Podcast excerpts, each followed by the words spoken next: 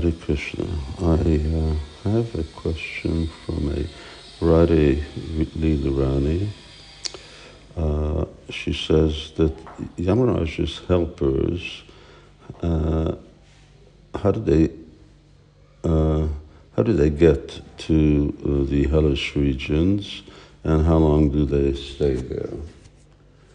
Uh, I don't know how long they stay there. I've not. Uh, in fact, I've not.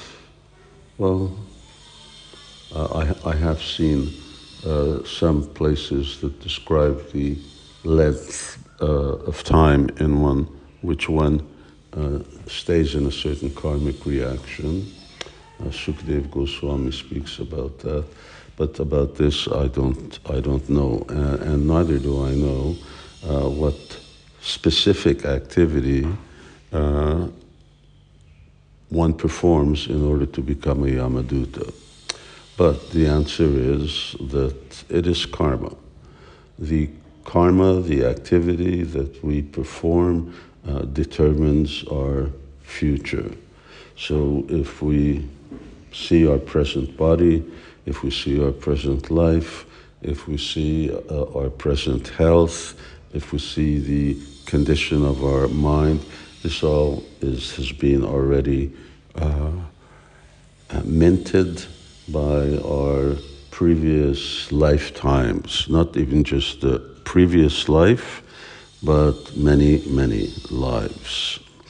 So that law of karma is extremely complex, but it works both in the material and also in the spiritual realm. So if one uh, performs some pious activities, then one may be raised to uh, become the uh, a demigod, either a minor demigod. Uh, sometimes it can be major demigod, but you have to do a lot. Uh, and as a demigod, you be an assistant of Indra. So those are pious activities. But then kshine martya lokam vishanti. Then after a certain time, when that good karma is exhausted, then you again fall back down to this uh, world of karma. Uh, and similarly, if you do some kind of other activities, uh, certain activities, you will take birth as the uh, assistant of Yamaraj. So Karmani Nirdahati Kintu Chabakti Bhajam, Brahma Samhita concludes.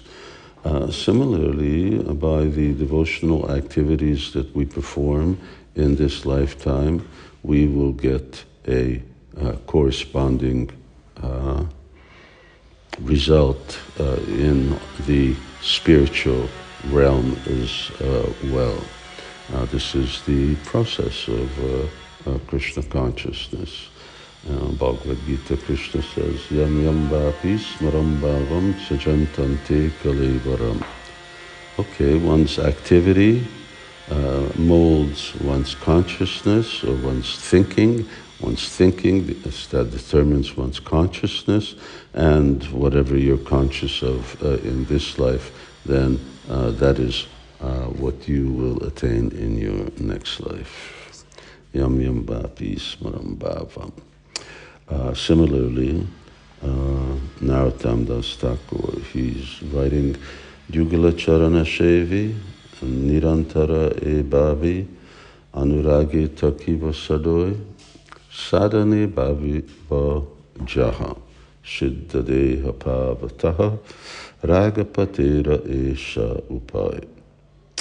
Um, so he's saying that I'm constantly desired to serve uh, the lotus feet of the divine couple with loving attachment.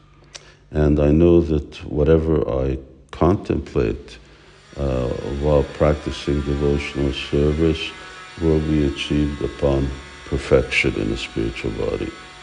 So, this is the method and the culmination of the devotional path of attachment.